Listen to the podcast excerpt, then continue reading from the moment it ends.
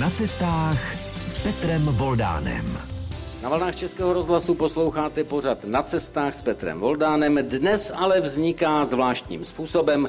Rodí se na cestovatelském festivalu v Pardubicích. A tady je se mnou u mikrofonu mořeplavec Petr Ondráček. Vítejte Dobré u mikrofonu. odpoledne, děkuji za přidání. Všem jachtařům ahoj. Tak, stylový pozdrav. A já schválně nechávám vyznít ten potlesk, protože už nemusím dodávat, že tahle ta veřejná nahrávka vzniká za účasti publika. To už se vám představilo, takže potvrdilo moje slova, že nelžu a nevymýšlím si. Petr Ondráček je rodák z Vrchlabí. Kdo by typoval, že se kluk z Vrchlabí, já bych vás rád, eh, nebo spíš asi viděl na lyžích, když už u vody, tak na nějaké horské bystřině, možná na rychlé řece. E, obojí tam možná bylo, ale na moře bych si vás neposadil. No tak e, je to, je to si tě podívám, na lyžích jsem začínal, že jo, ale taky ve vrchlabí teče labé. No a tam já jsem proseděl mnohý hodiny pod jezem a furt jsem si představoval, že jo, jak bych se někde prostě po těch řekách a potom po mořích, když člověk čet ty dobrožitní knížky. No a nakonec jsem teda z traktorové duše spáchal jakousi první plachetnici. Mamince jsem ukradl prostěradlo a přeplul jsem vrchlapský rybník. A to je zřejmě ten hlavní moment, proč nakonec po takovým kolečku, kdy jsem se věnoval závodění na divoké vodě, jsem dospěl až na to moře. No a pak tenhle ten kluk, který jel na té traktorové pneumatice, to je úsměvné, to by mě nenapadlo. Já jsem na čem se plavil, ale na takovémhle plavidle opravdu ne. A pak se vydá na cestu kolem světa. Byl zatím třeba i takový muž, kterého si můžeme připomenout knížkou, nevím, jestli jste ji měl doma, já napovím v sále ti, co dobře vidí, tak uvidí Robinson. Crusoe, no. Mm, tak to samozřejmě to člověk tuhle knížku čet, toho taky inspirovalo a ta představa, že někde, až se poplavím a budu na nějakém ostrově, tak to bylo lákavý, že jo. Taky mě lákalo na ten ostrov se vydat, no, zatím se to nedalo, protože ta cesta nonstop kolem světa nevedla kolem tohohle ostrova. Tam nešla udělat zatáčka. Tam nešlo udělat zatáčka, ale třeba ještě, ještě se to stane, no protože původně plán měl dvě části, v obeploutí obou Amerik, to byla takzvaný scénář A a pak byl scénář B, to bylo nonstop kolem světa. Scénář A nebyl přijat manželkou. A to víte, to je úplně zásadní pro každou plavbu.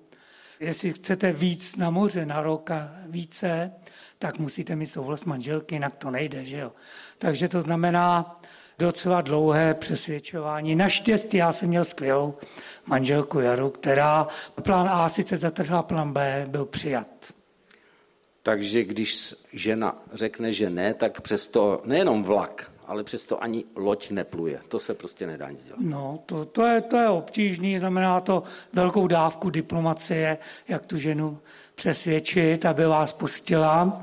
Já jsem to vlastně udělal takže jsem dělal zhruba 12 let čátrového kapitána v Karibiku, takže jsem mi vždycky vzal na měsíc do Karibiku a tím vlastně jsem si jako udělal takový odpustek, jo, že pak jsem mohl být rok sám na moři.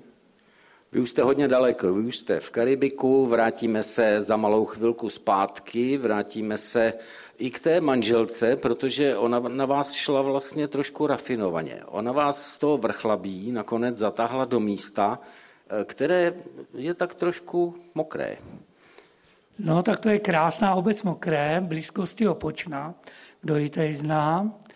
A tam to bylo dobrý, protože já jsem si tu loď stavil sám, a byla tam stodola, že jo? Když je tam stodola, pak se uděláte dílnu a máte to kde postavit. To je strašně důležitý mít tu loď kde postavit. Říká Petr Ondráček, mořeplavec, který strávil na mořích a oceánech 35 let, ale nejenom to, on je i e, člověk, který má u jména tituly inženýr a kandidát věd, protože má za sebou fakultu elektrotechnickou ČVUT, tak si se zeptáme i na to, jestli mu to třeba při tom plavení se po vodách pomohlo.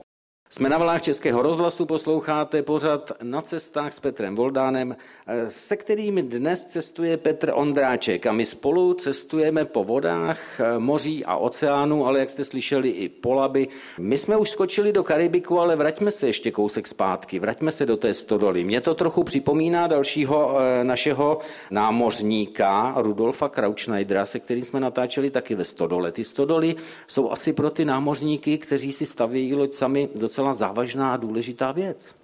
No tak jistě, samozřejmě dá se to stavět venku, že uděláte nějaký stan, ale řada věcí, protože třeba moje loď byla celolaminátová, takže se tam hodně laminovalo, tak potřebujete mít alespoň trochu sucho a trochu teplo, že jo, takže jako...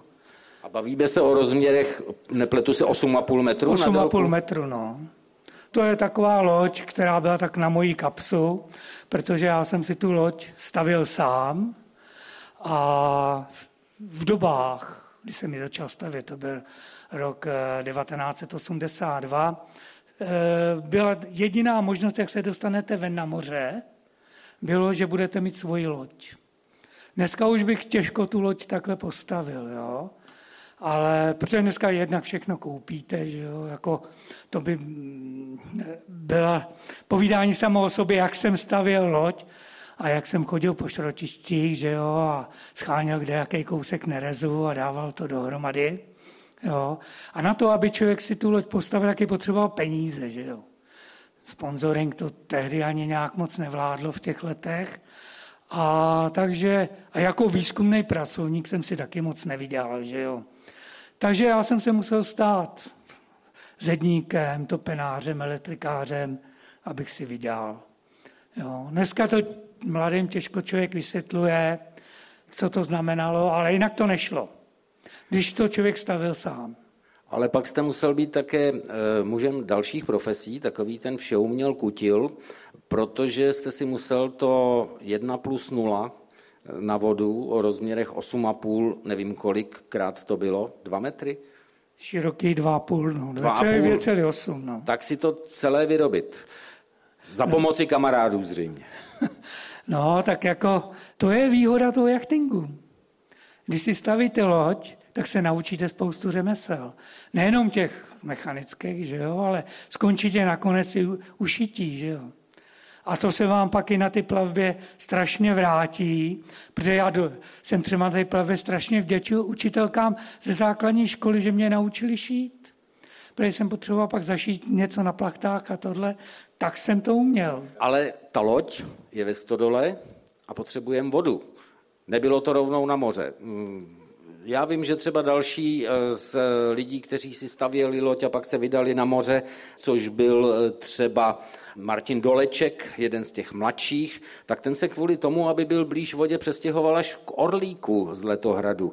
Eh, takže kam přišla ta vaše první loď na vodu? Ne, tak to je úplně jednoduchý, že jo. My ještě s kamarády jsme stavili tři lodě, každé zvlášť. My jsme museli koupit autobus, známý autobus RTO, trochu jsme ho ořezali a tím pádem pak už stačil jeřáb, že jo, to za flašku domů šlo velice jednoduše a jeřáb to naložil na to RTOčko a jeli jsme kam jsme chtěli, že jo. To bylo jednoduchý.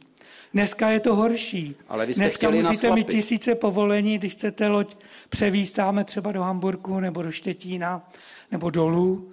Jo, tehdy to bylo úplně jednoduchý.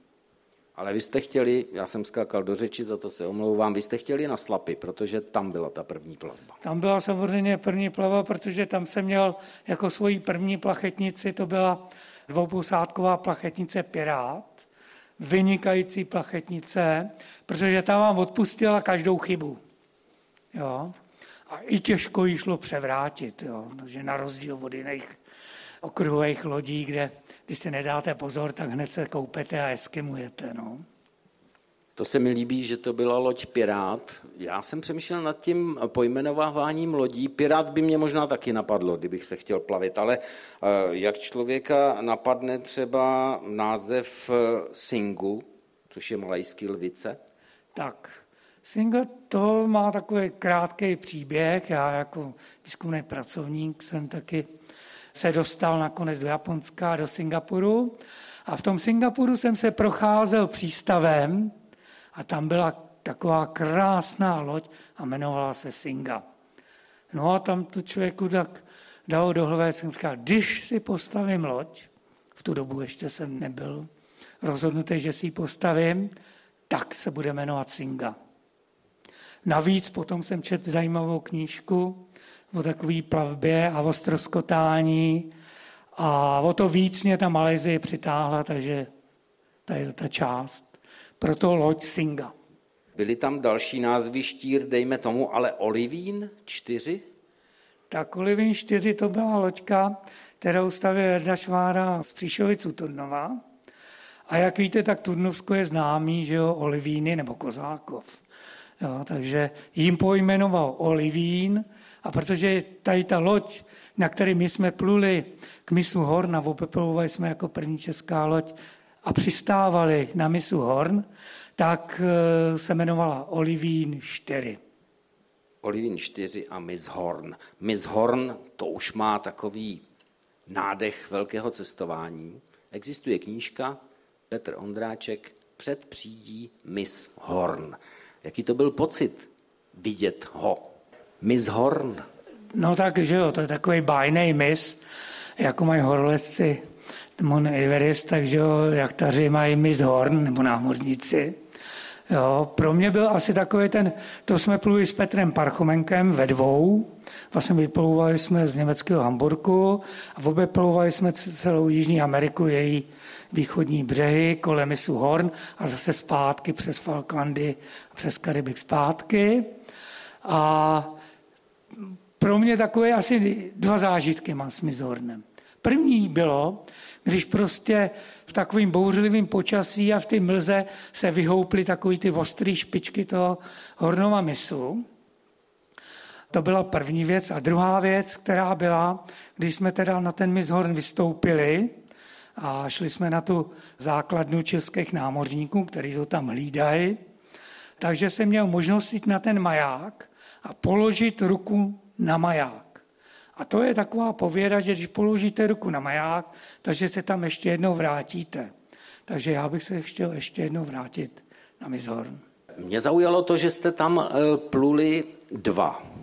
Co je lepší? Plout sám, ve dvou, ve třech, ve čtyřech? No, tak eh, to záleží, kdo jakou má náturu.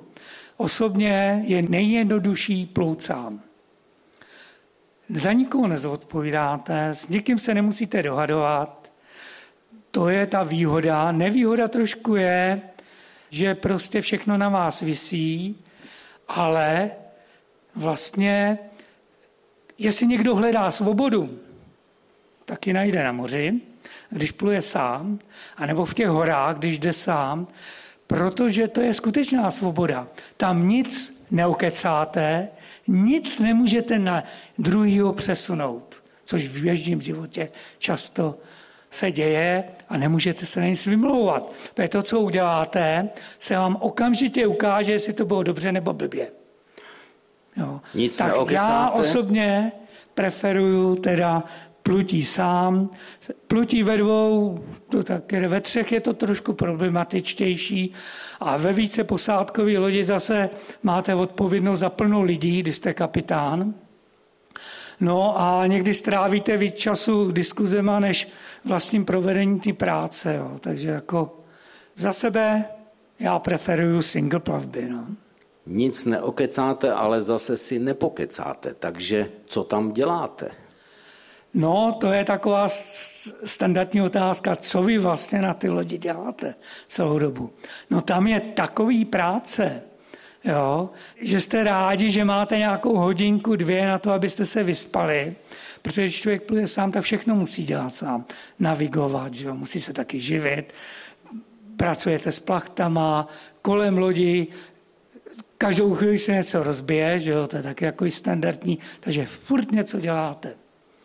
Posloucháte pořad na cestách na vlnách Českého rozhlasu a plujeme po mořích, ale také si říkáme o tom, jaké to je, jak se tam žije na té lodi s Petrem Ondráčkem, což je člověk, který strávil na vodách moří a oceánu eh, nejméně 35 let. Takže ty praktické věci. Já jsem někde vyštrachal, že vy nerad vaříte. Co jste tam teda jet? No tak jo, tak já jsem ohřejvač, jo. Já nejsem kuchař. A z toho důvodu jsem na celou plavbu byl vybaven, to bylo expressmeny, to byly speciálně připravený jídla, který máte, že jenom ohřejete. Jo. Na to vám stačí vařič, nebo když jsou teplé krajiny, tak to dát někde pod sklo. Máte to ohřátý, takže to je za pět, za deset minut máte svíčkovou. Jo. A to bylo z východních Čech, jestli se nepletu. To bylo z východního Strutnova, no. A pak jste prý měl hodně chleba sebou. A, a taky chle... z východních Čech. Chleba, ten byl taky skvělý. A ty to vydrželo celou tu plavbu ještě po třech letech, já jsem všechno nenaložil do ty lodi, po třech letech jsem ten chleba otevřel a byl jak, když ho koupíte ten den v krámě. Nevíte, proč se takový chleba dobrý. nepeče pořád, aby vydržel tak dlouho? Když se to dělalo, tak se to dělalo ve sterilním prostředí, pokud možno, a ještě se tam dával kysličník uhličitý dovnitř. A balenové vaku?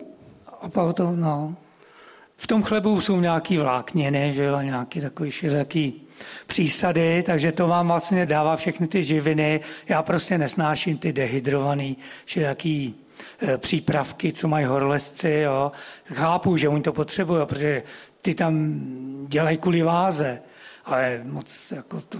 Já si myslím, že to podstatný pro ty dlouhé plavby je, aby člověk neměnil svý zvyky jídelní.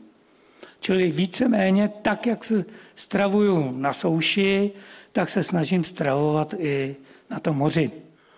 Neměnit zvyky, to je prima, jíst se ale musí, co jí z mořských plodů, z té mořské nabídky, z mořských vod člověk, který, když se poprvé vydával na cestu, tak tvrdil, že neumí chytat ryby. No, tak to já chytat ryby neumím. Já jsem v životě chytil asi dvě ryby Jo, a na ty plavby za těch 11 měsíců jsem nechyt nic. Jo. Takže jako tím bych se neuživil. Naštěstí některé ryby skáčou na loď sami, to jsou ty létající. No ale to je tak hnusný, že teda to, to nejím, jo. Ale pak tam byly takový olihně a další rybičky, které tam v těch velkých vlnách nechtěně přistály a to bylo jako dobrý, no. Takže žádné létající ryby pečené jako holuby rovnou do huby. Faktem je, že prostě nemáte moc času lovit ty ryby. Jo. Na ty lodi, když člověk pluje sám, tak to hodí akorát za sebou vlasec s háčkem a snad se něco chytne.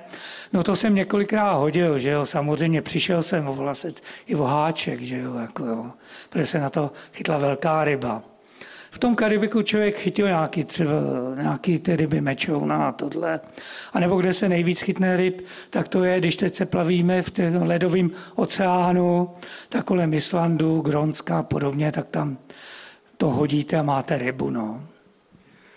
Kolik jsme na cestách, kolik si toho mořeplavec zabalí na tu svoji loď? My jsme její rozměry už uváděli. Když dnes třeba letíme letadlem, tak se musíme vejít do nějakých deseti kilo, pokud nechceme platit hříšné peníze za kufry ještě do zavazadlového prostoru, takže se balí úsporně. Tady se musí taky trošku přemýšlet. Nemůže být s sebou deset triček a já nevím co všechno. A toho jídla také nějaké omezené množství. No, tak právě, čo, ten jídelníček, že to je trochu jako složitější věc, naštěstí manželka Jaru to dobře připravila. Nicméně, ta hmotnost, kterou jsem dodal do ty lodě, byla jedna tuna, jo. Takže všeho, co tam bylo, protože to bylo na, spočítáno na 365 dní, jo. Co tam byla taky strašně důležitá potravina, prosím vás, na lodi se nedá vyplout bez piva. Jo. Já měl plzeňský pivo a na tom jsem žil a na těch plavách vždycky žiju na tom pivu. Jo. Protože všechno ostatní můžete pominout, ale pivo musíte mít. Já na vás mohu napráskat, že místo nudlí jste tam dal o nějakou tu plechovku piva víc. No, musím se přiznat, že i když plavba skončila pak v polovině, že jo, tak ty piva se ty poloviny nedožily. No.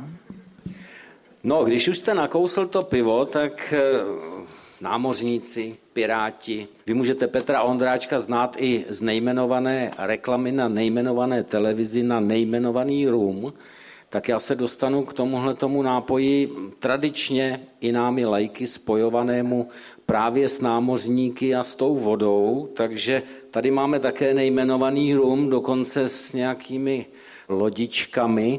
Byl nějaký příděl pravidelný, protože angličtí námořníci mývali svůj příděl tradičně, dlouhá dokonce století, až jim to potom zatrhli.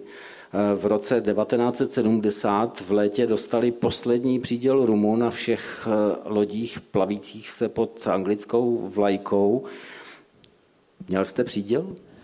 No tak eh, rum, že jo, anebo viska, nebo tyhle ty věci jsou strašně zásadní z toho důvodu, že první, kdo musí dostat, je Neptun.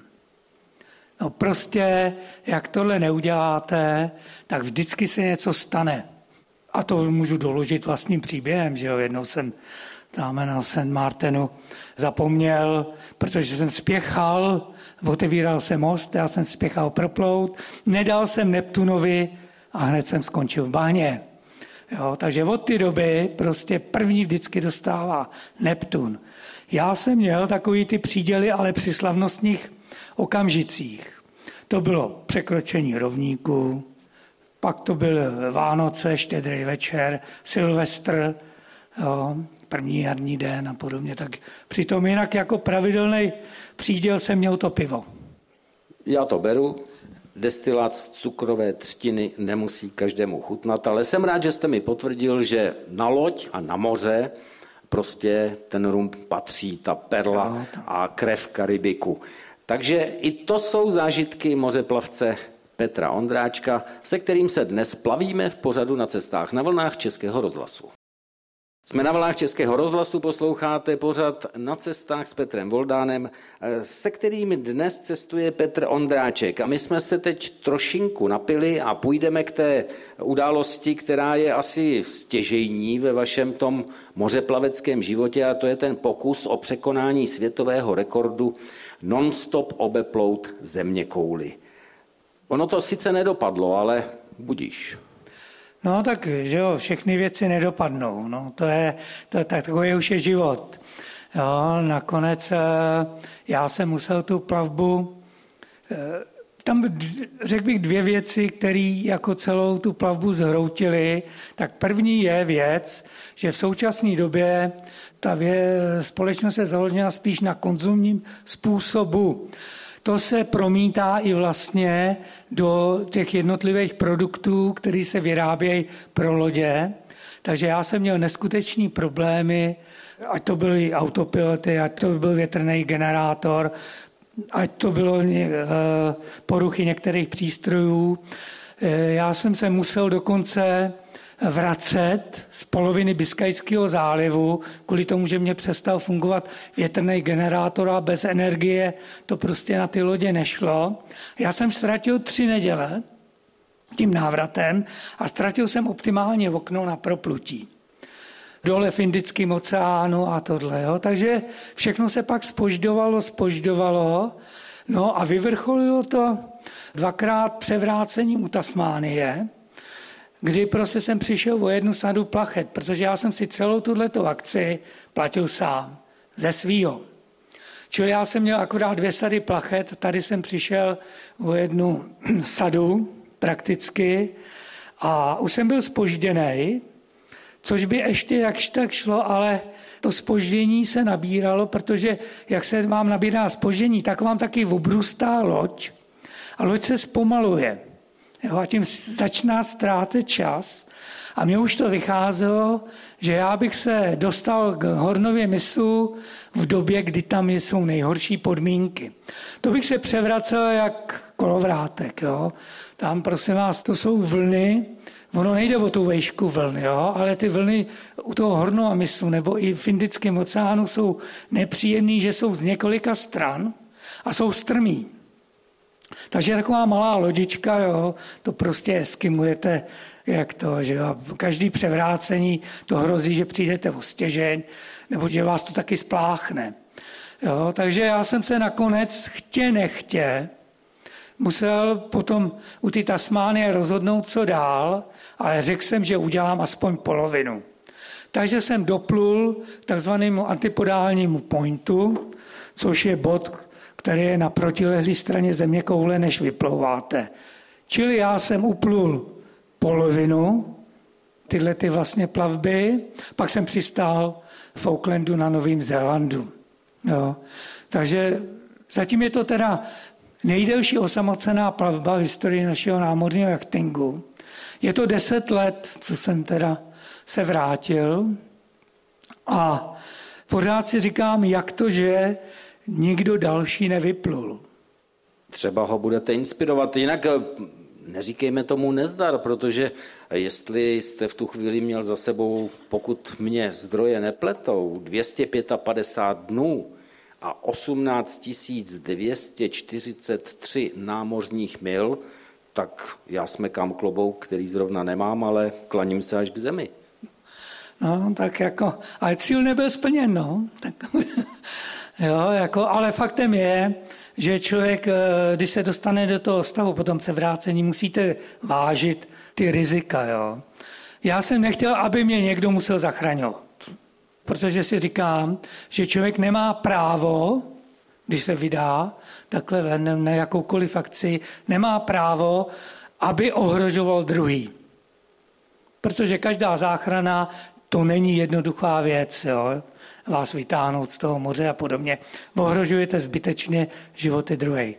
Takže to jsem nechtěl, tak pak jsem musel zvážit všechny pro a proti a manželce jsem slíbil, že prostě nepřekonám tu určitou hranu toho rizika. No nakonec co? I když takovou věc doplujete nebo něco takového, tak chvilku se o vás ví, že jo, a pak už o vás stejně nikdo neví. Takže je to spíš o to, co vnitřně cítíte, jako co za váma zůstává, že jo. Čili riskovat až někam za hranu nemá smysl, protože před váma jsou další jiný plavby, že jo. Což se i pak jako ve skutečnosti jak se prokázalo. To jsem rád, že jste se držel hesla, že sliby se mají plnit nejenom o Vánocích. A já bych tady připomněl i slova Martina Šonky, se kterým jsme tady besedovali na cestovatelském festivalu v Pardubicích, kde vzniká také tento díl pořadu na cestách eh, na vlnách Českého rozhlasu, který eh, řekl, že pro něj je podstatné, aby se rovnal počet vzletů také počtu šťastných přistání. Tak na moři by se to dalo parafrázovat počet vyplutí aby korespondoval i s tím eh, úspěšným přistáním. No to je zásada, že jo, vždy bezpečný návrat a šťastný návrat do domovského přístavu. To znamená nejenom v tom přístavu na moři, ale i doma, že jo, domů, ke svým blízkým. Říká mořeplavec Petr Ondráček na vlnách Českého rozhlasu v pořadu na cestách. Pokračujeme v plavbě s Petrem Ondráčkem v pořadu na cestách. Vy jste řekl, že za tu dobu, a tady to bylo 255 dnů, ta loď obrůstá. No, tak eh, je tam spousta těch potvor a ty jsou teda silný, jo. To prostě, když to potom vytáhnete ven, to jsou jako jakoby škeble a tohle, tak na to musíte vzít i rozbrušovačku, jo. To nejde jen tak sundat dolů z toho a když člověk pluje sám, jo, tak do ty vody radši nelezete. Jo. Protože to, je, to hrozí vždycky nějakým malérem. Jo. Takže jsem se snažil si vyrobit takový nástroj, abych jakoby ořezával ty škeble. Jo. Ale to jsem pak musel vzdát, protože to bylo jednak fyzicky náročný a jednak než jste došli na špičku, jak už to na zádi bylo zase, jo, jak když jste to nedělal, jo, tak to jsem vzdal, no. Jinak jsou na to různé různý metody. Když se pluje ve více, no, tak si vezmete člunek a tam to se snažíte nějakým způsobem ořezat, dokud je to ještě čerství, nebo kdo se potápí, tak se u toho může potopit, ale když plujete v těch, řekl bych, vodách jako Indický oceán jo, nebo Jižní Pacifik, Jižní Atlantik, tak tam zrovna nemáte moc klidných dnů, abyste tohle mohli dělat. To je tak možné dělat kolem toho rovníku, že jo, kde to třeba nefouká. Vy jste ale zbořil uh, řadě lidí, kteří si myslí, když se tak plavíte a plavíte se tolik desítek i stovek dnů, takže se taky hezky vykoupete, když je sluníčko a teplá voda, tak jste jim zbořil tuhle tu představu o tom uh, plutí na jachtách po mořích, protože vy jste to nebezpečí, které by tam mohlo číhat, taky viděl na vlastní oči nějaké? No tak taky jsem to zažil, že jo, takže to mě poučilo právě při ty plavě Gordonové misu, to bylo pobřeží Brazílie, jsem se teda řekl, že se půjdu vykoupat, jako nefoukalo, že jo, takže, takže jsem se tam jak si vnořil na těch schůdkách a ohlídnul jsem a za mnou žralok, že jo. No tak to jsem zase rychle vycouval nahoru a už jsem se koupal tím způsobem, že naberete belík a normálně se poliváte belíkem. No. Vy jste ho eh, předtím neviděl, neměl jste, vozíte vůbec sebou něco takového, jako já mám teď, něco na způsob dalekohledu, nebo prostě spoléháte jenom na oči? Ne, tak jistě máte dalekohled je potřeba, zvláště když plujete podle břehu a přistáváte a podobně, to je jedna věc. Dneska už je člověk tak zhejčkaný, že třeba když plujeme s kamarády v těch arktických vodách, tak už používáme i termovizní kameru. Že jo? Kromě té moderní techniky, satelitní navigace a dorozumívání, což je ostatně váš obor také, vystudovaný, ta telekomunikace, pořád se ještě používají nějaké ty prvky, které známe třeba i z filmu, sextant a takové věci? No tak jistě, každý, kdo vyplouvá na nějaký větší plavby, by měl umět to, co uměli naši předkové. Pracovat s mapou, což dneska je ku podivu problém pro mnohé lidi, kteří jsou zhejčkaný různýma chartportlerma nebo těma eh, displejema, na který máte elektronické mapy a tam se vám zobrazuje poloha, kde jste a jak plujete a jak máte plout a ještě tam můžete promítat radarový obraz a podobně. Ale eh, mají potíže vůbec přenést ty hodnoty, které jsou na ty GPS, se přenést do mapy. Jo, takže to za prvé, mapa je základ, pracovat, umět s mapou a umět plout s pomocí kompasu a s pomocí eh, astronavigace by mělo být pro každýho, kdo to bere vážně a chce se dát skutečně na oceán, nemluvím o příždění plavbě, jo, ale kdo chce vyplouvat na další plavbě na oceán, tyto věci by měl znát, protože to, co uměli naši předkové, bychom měli jinak zachovávat a jednak oni to opravdu dobře vymysleli. Když si vezmete a to, co oni dokázali, tak skutečně se musí člověk hluboce uklonit, co oni dokázali při svých plavbách, kdy nevěděli, kam plujou a museli se navigovat skutečně nejenom podle hvězd, ale i podle proudů, podle pohybu, vlnění a podobně. Ale musím říct, že i pro plavbu kolem světa není potřeba mít žádnou elektroniku. Ve své podstatě. No, můžete plout, jako pluli předci, ale já jsem měl třeba na ty své lodě, to byla loď špičkově nadspaná elektronikou, ale protože je to moje profese, a já jsem si strašně rád s těma přístrojema hrál, zrovna tak i ty komunikační záležitosti, které byly ať jako radioamatérský na krátkých vlnách nebo přes družice tak to bylo to, že je to můj koníček. Jo. Někdo se rád dívá na filmy, na, hraje si různé hry, já si rád hraju s takovými přístrojema. Vy máte i svůj uh, radioamatérský volací znak? Ano, já mám svoji licenci OK4 SNG. Takže teď jsme to vykřičeli do světa a budou se vám hlásit uh, kamarádi no. ve zbraní.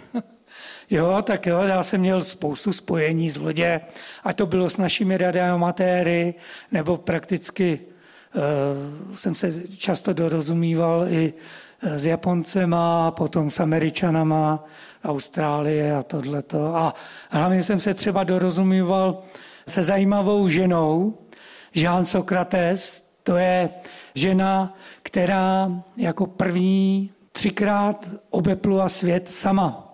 A my jsme pluli, ona byla asi 4 tisíce mil za mnou a každý večer jsme si udělali spojení a povídali jsme si, co se za ten den stalo, kde jsem, jak jsem žil.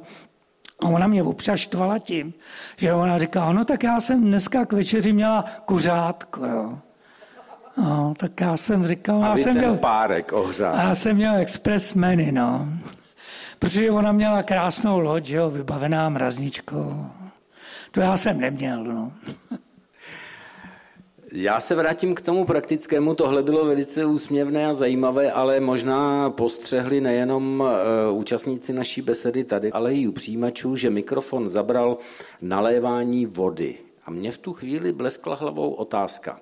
Pitná voda na takové cestě, uprostřed oceánu. Na to musí být nějaký fígl a technika.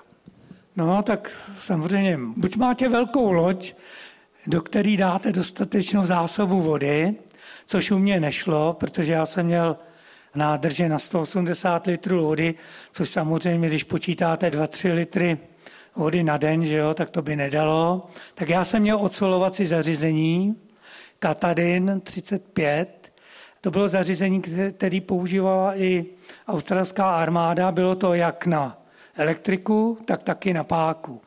Za hodinu to stačilo vyrobit 6 litrů vody. Jo, a bralo to asi 4 ampéry, takže to nebylo nic moc, to jsem všechno utáhl z těch svých e, fotovoltaických článků a větrného generátoru. Takže já jsem měl vody dost. No. No a půjdeme pomalu do finále. Já se zeptám, které místo na těch světových oceánech a mořích se vám líbí nejvíc? Kam se třeba ještě chcete vrátit, nebo jste se častěji vracel? No, to je teda skutečně těžká otázka. Co jakoby... Zmohl jste oceány, vlny, bouře, tak... Já si myslím, že pro mě je takový ikonický mis je Cabo Frio. To je u Rio de Janeiro. Ikonický, protože tam chcete, nebo jste tam byl a chcete No, tam tak já, zpátky? se, já jsem tam byl, jo. To je krásná skála, jo, fantastických tvarů. A pro mě to byl jako takový první mezník, když jsme pluli k tomu hornovi mysu, bylo to Cabo Frio. Jo. Lepší tečku za naším povídáním, za naší plavbou pořadem na cestách si neumím představit. No a protože jste ten radioamatér, tak na Vánoce, které nejsou daleko, jako dárek jedno rádio si dovolím předat. Ať vám visí na stromečku.